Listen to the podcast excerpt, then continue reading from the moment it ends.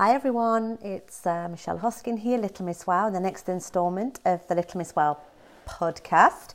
Uh, this episode is an interesting one, a bit off the cuff, um, and mainly because we've been getting lots of conversation, well, lots of calls today actually um, around paraplanner training. Uh, there seems to be some new developments in the space of paraplanners, developing them, uh, nurturing them, and bringing them basically up to speed so that they're fit for purpose, or so we think.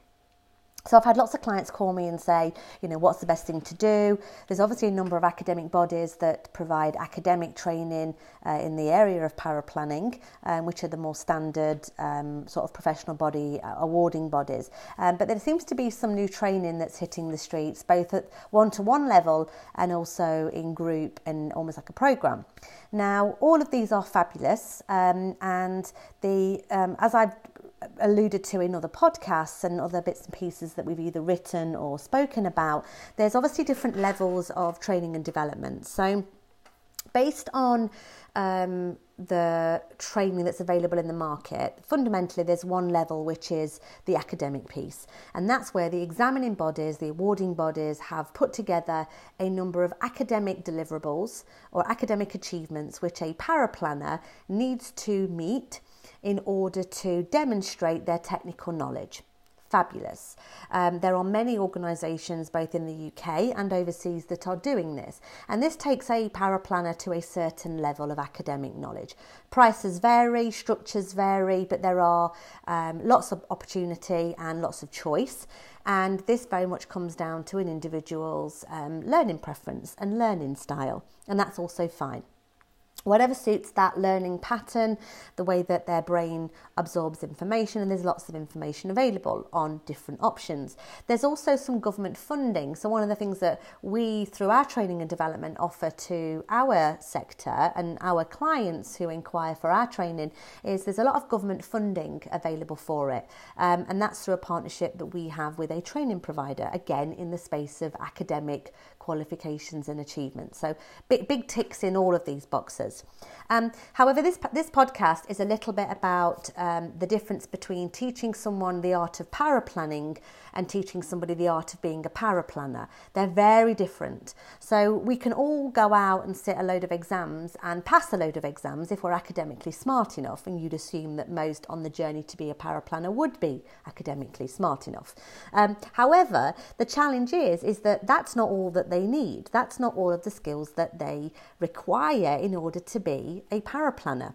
Now, regardless of the training that's available in the market, one of the things that is very important that you understand is that the training to be a paraplanner is very dependent, excluding our program, is very dependent on a person or a person's view of what a paraplanner may need in order to do their job over and above the technical knowledge.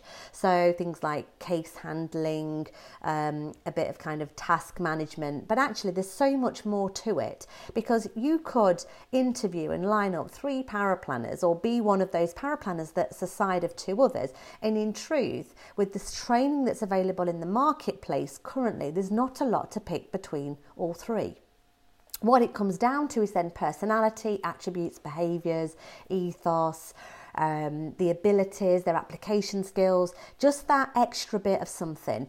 And it's important that you make sure that any training that your paraplanners, or if you are a paraplanner, are working towards, it's really essential that you understand what the training is benchmarked against. So within our academy, our academy is one option available to the paraplanning sector, as we have a sector of that academy for financial planners, for business owners, and obviously for compliance managers. Our training is in line with and is benchmarked against a standard of excellence. Not just our standard of excellence, but a committee drawn together standard of best practice, a global standard of best, best practice. Now, at the moment, that is not available from any other party. So if you choose another party to train your paraplanners, train your planners, fabulous. But none of that training, none of it, will be delivered in line with what is considered best practice, international or sector specific standards. So that's absolutely not a problem if we are not the fit for you, but I just need you to understand what you're actually getting and what you're actually paying for. Really fundamental. We protect the sector very closely and I just because of the phone calls I've had today I just thought it would be worth pumping out there a little bit more information about the differences if you want to find out about ours and compare it to others, absolutely 100%, that's also absolutely fine. But just be mindful that when you engage with training with a third party, which is essential in the development of any role in this sector, that you understand what that training is benchmarked against. Is it benchmarked against one person's view of the world, or is it benchmarked on either a British, an international, or sector specific standard? It's really important that you consider all of your options and make sure that you choose the right path for you, your budget, your para planners, your firm, and your drive and ultimate achievement of excellence. So I hope that's been helpful. Until next time, I'll catch you soon.